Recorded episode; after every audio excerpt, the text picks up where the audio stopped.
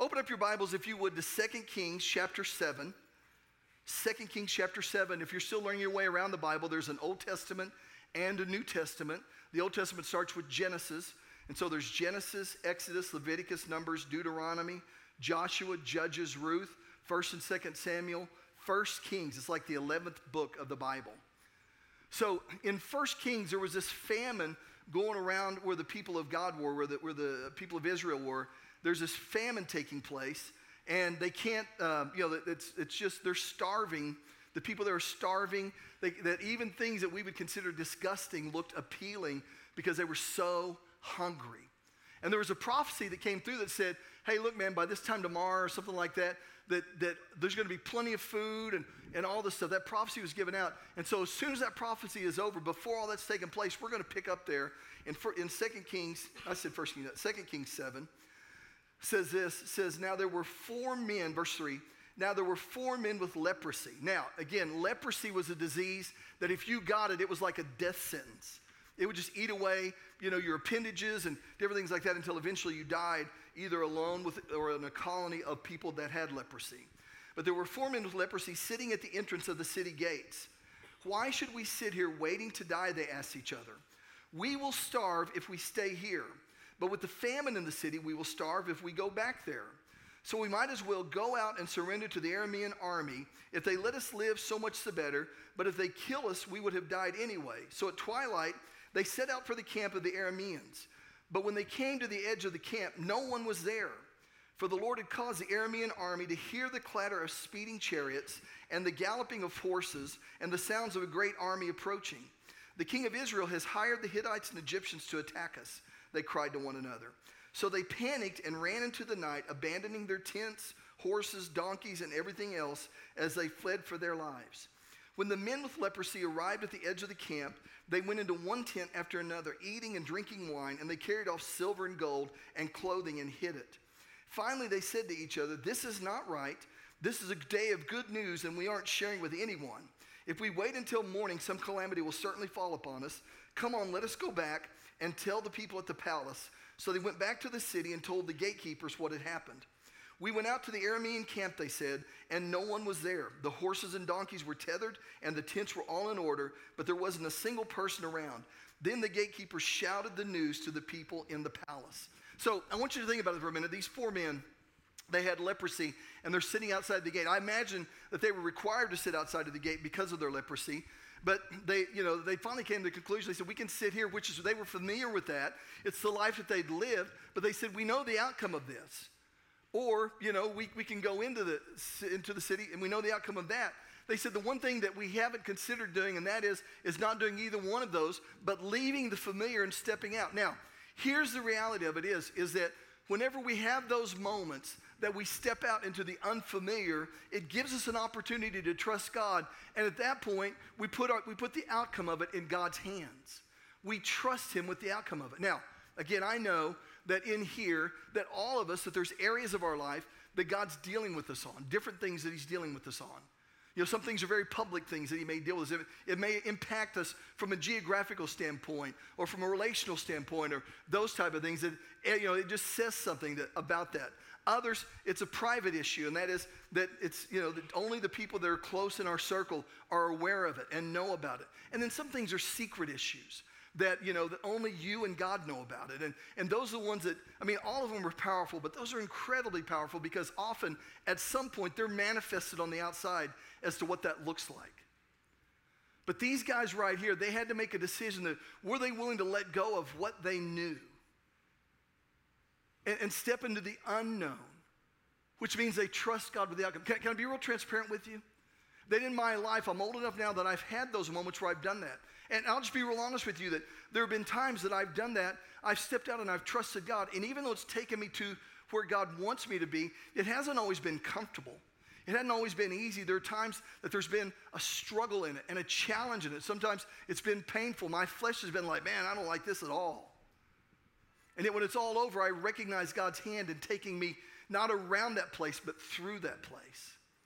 There's been other times where I've said, okay, I'm, I'm going to step out here, and, and, the place that it's taken me to is, is a place that, you know, again, sometimes the journey's been a little easier. But still, on the other side of you, you recognize, okay, God's hand was in this.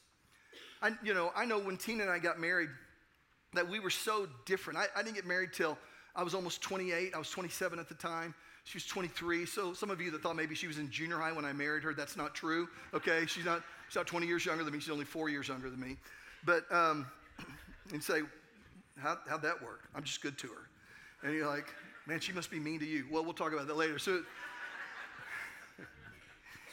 So, but she was just always, uh, she always had kind of a more, when we first got married, more of an adventurous spirit. She was willing to take risk. You know, when she was 17, she moved from California to this area to go to Bible school.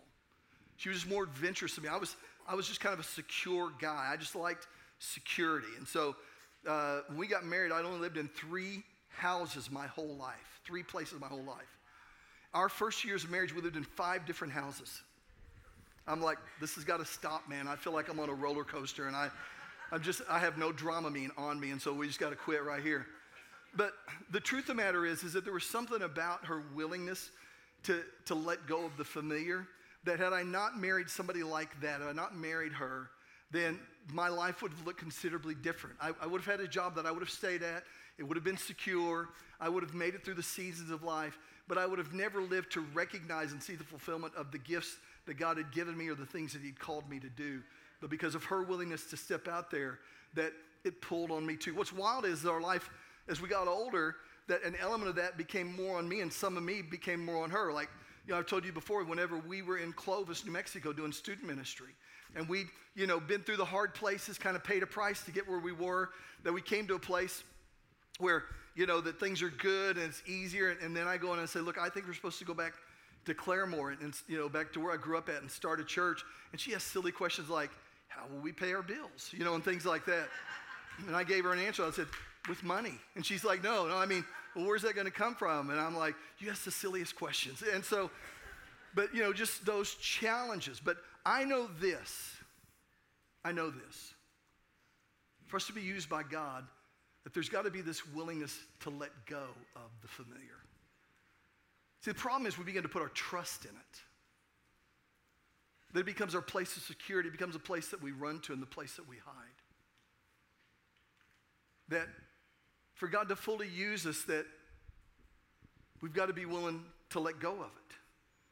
You have to be willing to let go of that so that He's leading, so that He's calling, so that He can take. You know, even some of you that are that go to church here, this is this was unfamiliar to you. Some of you, it was hard for you to come to a church like this because it's not how you grew up. It's not what you grew up with. You probably still struggle. I know a few weeks ago, Jake closed with a hymn. And some of you are ready just to go to heaven right then. You're like, Jesus could just come back now and I'll just go to heaven. And so, you know, yeah. You don't have to clap. We know who you are. So, anyway, it's.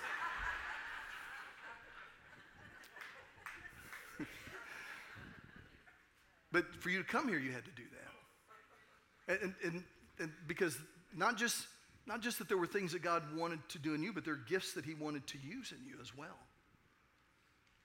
So God calls us to do that. That, you know, it's sometimes we hate what, what we're living in, the thoughts we're living with, the, the things that we're dealing with, the, the places that we stay at, you know, not just physically, but emotionally, attitude wise. But it's familiar. And we don't know if we let go of it where it takes us. But for us to recognize everything that God wants to do in us and through us and for us. We have to be willing to turn loose of that. So number one is this, is that you have to be willing to let go of the familiar. Look at number two, if you would. Go with me to Hebrews chapter 11. You're in the Old Testament. Hebrews is in the New Testament. So the New Testament starts with Matthew. So there's Matthew, Mark, Luke, John, Acts. You'll keep going. Romans, 1st and 2nd Corinthians, keep going. Galatians, Ephesians, Philippians, Colossians, keep going.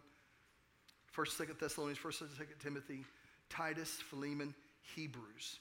The book after Hebrews is James. So Hebrews, chapter 11. Some of you are familiar with Hebrews 11. It's what I would call the Hall of, Hall of Faith chapter. It talks about these men and women that trusted God in their everyday life and with the things that mattered to them and what God did with those things and how He controlled and determined the outcome of it. And so in verse 8, it says this It says it was by faith that Abraham obeyed God when God called him to leave. Everybody say, leave. It says, by faith, Abraham obeyed when God called him to leave home and go to another land that God would give him as his inheritance. Now, listen to this. He went without knowing where he was going. In other words, God called him to leave, and so he began to make steps. And somebody says, Where are you going? He goes, I, I don't know. I'm just going where God's leading me. Where's he leading you to? I don't know. See, part of the challenge in my life, and I think we're the same, is that whenever God calls me to do something, I want to know the whole story. I want to know the whole picture. But because He's called me to walk by faith and not by sight, He doesn't give me the whole picture. He just gives me the next step, the next thing. And so as I follow Him with that, then as I continue to go, He continues to reveal things step by step. And I learn to trust Him in every step that we take. And so, you know, sometimes it takes faith to stay. That you're like, man, when is this ever going to happen? Is it ever going to take place? And, and God's like, just be patient. But right here for Abraham, it was it took faith for him to go. It says, even when he reached the land God promised him, he lived there by faith. For he was like a foreigner living in tents. And, everybody say, and. And so did Isaac and Jacob. In other words, his son and his grandson did as well, who inherited the same promise. Abraham was confidently looking forward to a city with eternal foundations a city designed and built by God. It was by faith that even Sarah was able to have a child, though she was barren and was too old. She believed that God would keep his promise. And so a whole nation came from this one man who was as good as dead, a nation with so many people that, like the stars in the sky and the sand on the seashore, there is no way to count them. What I want you to see is that even though when he said yes, it took faith for him to leave, but then it says that the way that he lived, that also Isaac and Jacob lived that way. And then later on, he had generations of star, you know, of there were generations of people that were like the stars of the sky or the sand on the seashore. And here's what I want us to understand, man, is that our yes resonates. Our yes echoes. It's more than just our life that it impacts, it impacts our circle. And I put down here in our notes that our yes to God resonates to our children. Your, re- your yes will resonate in your life, but it echoes to your children as well. It echoes to that right there. You know, I, I know you know, when we talk about parenting, it's always a scary subject because the truth of the matter is, is none of us are perfect parents, right? Can all the parents say amen? Amen. You know, and so, you know, you never want anybody to think they're out there telling people, well, hey, we made things so well. No, man, we did a lot of dumb things. And so, you know, the, there were things we, you know, you look back, like, I wish we'd done this better, we could do this better. And the truth of the matter is, is that you're always their parent, whether they're three or 30, you're their parent. And your role changes, but you have input and, you know, and, and you know, you want to help them and that kind of thing. But even that's, you know, that role is different as time goes on. But I know when our kids were little that one of the things that we said in our home was there was going to be one of the things that was going to be a yes for us. And that is our yes was going to be is that we go to church.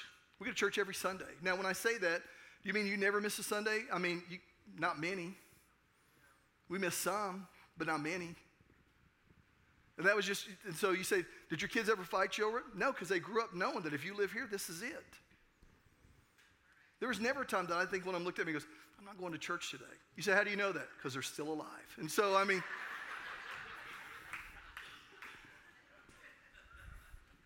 but, it, they, but you know, they didn't. I mean, and you know, the beautiful thing about it is we've got you know, our, um, our, our, oldest son, David, he and his wife, Kyla, are up here, and I love them, man. They're raising my grandkids. Now, their yes is resonating for their kids.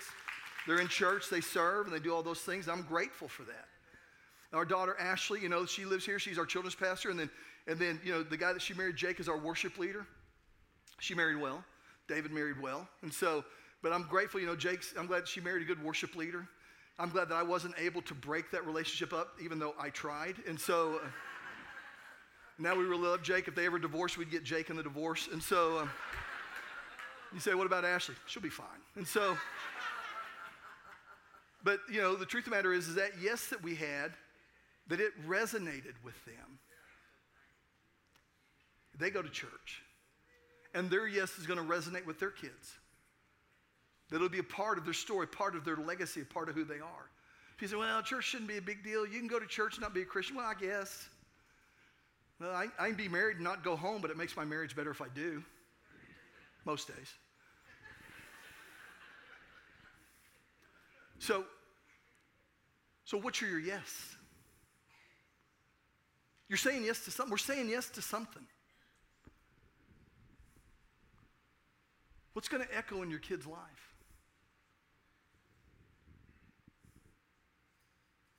I love the movie Click. It's an Adam Sandler movie, like his last good one. And you know, he had a remote control in there. I think that's why it's called Click. And so in it, his decisions began to reveal his destiny. And somewhere along the way, he wanted to blame this thing or that thing, but just it just tells the truth. That, that our, our choices are our destiny. They take us someplace. And, and the reason why choosing to let go of the familiar, saying yes to something, the reason why that matters so much, the reason why it's so important that Abraham was willing to go to a place that he didn't even know where the ultimate destination was that God was taking him, was not just for him, but because his yes echoed in the son, in the life of his son Isaac, in the life of his grandson Jacob, and in their in Jacob's kids and their and their kids and grandkids. It's no small thing to say yes to God. It's no small thing by saying yes to Him that you're saying no to something else. I've, I've fallen into the trap before of things that I know I should be doing, saying to people, I really don't have time. When the truth of the matter is, if I was going to be honest, I would say this it's really not a priority to me.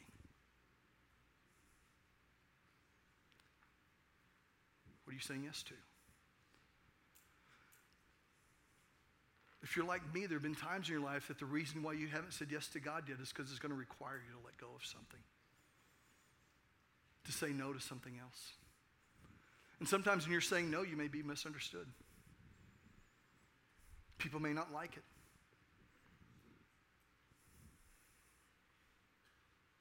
But our yes echoes in our life. When you say yes in your public life, it becomes obvious and evident immediately. When you say yes in your private life and those close to you, they may see it immediately. When you say yes in your secret life, it may not immediately show up, but it's the one that I think has the most opportunity to have the most influence and power on the direction that your life goes. I've seen that happen in, in the negative effect when I've been hurt or wounded and I've made what I call secret vows that in my anger and my pain, I swore that I would never do whatever that is again. And it's caused me to harden my heart. And God's had to deal with me and let pride get through and let those things just kind of come crashing down as my heart got soft before Him and tender before Him. It says this about God in the, in the Gospel of Matthew that it says that He sees in secret. One, one translation doesn't just say He sees in secret, it says He is in secret. And that secret yes resonates where eventually it becomes a private yes, and then eventually it becomes a public yes. But it echoes in our life, it, it reverberates from us and impacts those around us our kids, our grandkids, those that God has put in our circle. It's a powerful, powerful thing. And we have to take account and look into the things that we're saying yes to today. Are these the things I want echoing in the life of those close to me, of those that I love? Do I want this to echo in the life of my kids? Do I want this to echo in the life of my family, of those that are around me? Abraham's yes impacted his life immediately, but it was such a powerful yes that it impacted generations to this day generations are being impacted by Abraham's yes. Yes, when it's surrendered to God. Yes, God, I'll do what you want. Yes, God, I'll let go of this. Yes, God, I'll, I'll, I'll apologize. Yes, God, I'll forgive. Yes, God, I'll, I'll let go of that. Yes, God, I'll take a stand. Yes, God, I'll serve. Yes, God, I'll, I'll let go of this and pick this up. That yes to Him is a powerful powerful thing. It, it resonates beyond my life, into the lives of those around me that I love, into my kids' lives, into your kids' life. Your yes to God is powerful. Our yes to God resonates to our children. Let's, let's close with this. Go with me, if you would, to Joshua chapter 3. It's in the Old Testament. It's the sixth book of the Old Testament Genesis, Exodus, Leviticus, Numbers, Deuteronomy, Joshua. Now, Joshua was mentored by Moses. God used Moses to lead the children of Israel out of, out of bondage, out of slavery in Egypt. And so he was a great deliverer. He was mightily used by God, and Joshua followed him. And when Moses spent time with God, Joshua would spend time with God. And then eventually, have to point, sometimes Moses would get to leave and Joshua stayed there. Well, eventually, Moses' race was over. He passed away, and, and God spoke to him. He said, Don't be afraid. He said, Just like I was with Moses, I'll be with you. And so you're the one that's going to lead the people into the promised land. And so he begins to give him instructions. And so as they're getting ready to get close to it, uh, in Joshua 3, verse 2, it says this Three days later, the Israelite officers went through the camp, giving these instructions to the people When you see the Levitical priest carrying the ark of the covenant of the Lord your God, move out from your positions and follow them. Move out from your position, follow them. Now, the reason why this is so important is because in the Old Testament, the Ark of the Covenant is where the presence of God dwelt. And the priests, the Levites, there were 12 tribes in Israel, and, and each one of them got pieces of land that was theirs except for the, the Levite tribe, the tribe of Levite. And the reason why is because, the Levitical tribe, and the reason why is because their inheritance was the things of God. They oversaw the temple, they took care of all of that. And so they were going into the promised land, and so these Levitical priests were supposed to carry the Ark of the Covenant in front of the people. They were supposed to lead it where God's presence was. They, they carried that. And so it says this says, Three days later, the Israelite officers went through the camp giving these instructions to the people When you see the Levitical priest carrying the ark of the covenant of the Lord your God, move out from your positions and follow them. Everybody say, follow. Follow, follow them. Since you have never traveled this way before, they will guide you. Stay about a half mile behind. Everybody say behind. Say a half mile behind them, keeping a clear distance between you and the ark. Make sure you don't come any closer. He's saying, look, man, he said, you've got to follow God's presence into this place because you've never been there before. And I, you know, he said, you know, stay this distance behind him. And there are probably so many reasons, but I think one of the reasons why he wanted to do it is he wanted to make it clear they needed to see that they, if they're going to get where they want to be, that they've got to follow God. You know, sometimes in my life, I want to get ahead of God. How about you? I'm like there, come on, Lord, you know, let's let's go, man. Will you hurry up? Or, or sometimes, you know, I want to walk right beside him and try to give him instructions the best way to do what's next. And so, you know, and, and so but he said, I want you to keep this distance so that it's clear that, that you're behind him. I heard one minister say one time, he said, it's always better to be a little slow than to be too quick. He said, because if you're too quick, you can get out ahead of God. But if you're too slow, at least you're still following him. You know, we're going to do this series on parenting, and I, I love, I love the, the uh, situation when Jesus was 12 that his parents and the rest of the family took him, I think, to Jerusalem. They, they went to Jerusalem and, and so the, then when they were through with their business, they left. And about a day later, they realized that Jesus is not with them. I don't feel like such a bad parent now. But yeah, a whole day. They gone a whole day. My, my kids will talk about the times that they were left at school and Clovis, like, hey, you forgot us left us there. You know what it meant? It meant they had to walk seven minutes home. we were just left there to be on our own. What happened? We had to walk home. How far was it? Seven minutes? Yeah, it's nothing. I mean, it wasn't like our day, we walked uphill both ways. So, I mean, you know. So, but Jesus' parents, man, they, they left him. And, and so finally, they're like, hey, have you seen Jesus? Nobody had seen him. So, so then they had to go back. And I it took them three days to find him. I, I've wondered what Mary and Joseph's conversations were like. Because I know what Rick and Tina's would have been like. Why weren't you watching him? Why? I thought you were watching. No, I was making sure that you were doing what you were supposed to be doing. And so I could see just, you know, three days later they find him. And the truth of the matter is, I think sometimes that's a picture of what we do is that, you know, we're with Jesus and all of a sudden we just kind of keep going. And after a while we kind of look around, it's like, have you seen Jesus? Well, last time I saw him, he was, he was back there. And so we have to go back to that place that we saw him and go, I got out ahead of you again, didn't I? He goes, You did. Sometimes it takes me a little while to find that place because I quit following. And I go back and he goes, Let's just stay here a while. Why don't you wait? Okay. Leave when I leave. Okay.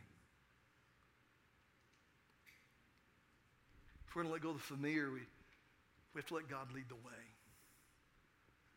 I, I, I want to get in a hurry. I, want to get out in front of him, and he's like, wait, wait. And, and I've got to make sure there's enough distance that, I, that it, there's no mistake about who's leading who. Because I've never been this way before. I, I told you, you know, when I first got in youth ministry, I, I felt so uncertain. I felt so inadequate.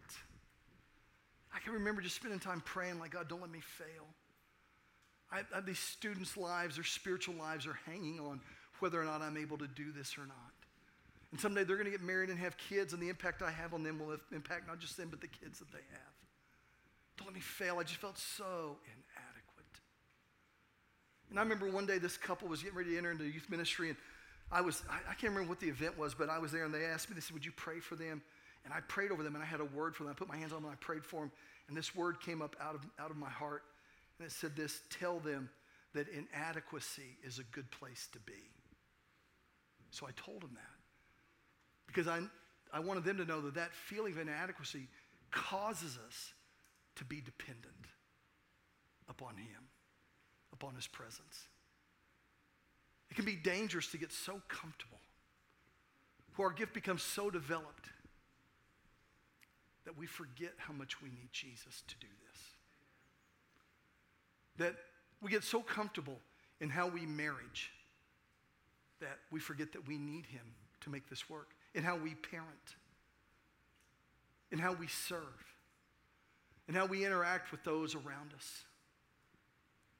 That we forget that we need Him to help us in this. We can get so comfortable in that. When I said that word, it was like the Holy Spirit brought that up back to me and wanted to remind me that that feeling I had that I felt like was a weakness, that it was a strength. And to always keep in mind that to do what He's called me to do, without Him, I am inadequate. And that to do it in an adequate way can only be done with Him. Only with Him can we see what He wants to do through us, in us, and for us. And so we have to follow Him. Not get out ahead not walk beside, but to follow him. So we're able to learn as he leads us and go because we've never been this place before. You know, whenever we let go of the familiar, you know, part of the challenge again is that all, we don't know what all we're supposed to do. We just know what we're supposed to do next. This is what's next. And so we have to take that step. And you say, what's after that? I assume when I take that next step that he'll show me what the next one is. And then as we follow him, then he begins to reveal his plan and his purpose. And he shows me once again that I can trust him.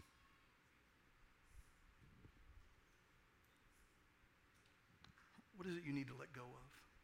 I think it's interesting in all of Jesus, not in all of them, but in so many of his miracles. Only a few times is the name of the person ever mentioned. Most of the time, it was the man with the withered hand, the woman with the issue of blood. And, and the reason is, I think they were trying to show us that person's identity when they had their first encounter with Jesus. This is who they were known as. So, the very first place that he ministered to them at was in their area of their identity. And he dealt with them in such a way that that was no longer a picture of who they are. So that they could learn to let go of it and follow him. I want you just want you to bow your heads and close your eyes for just a minute.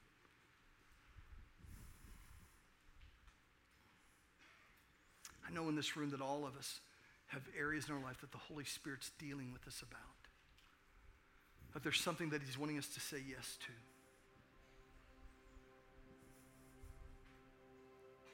What is that for You're like most of us, you probably don't have to search very hard. It's probably something that comes up in prayer from time to time.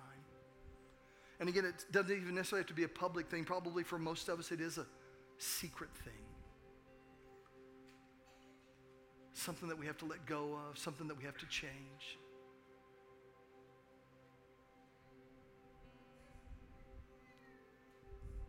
something that we have to notice, something that we have to surrender.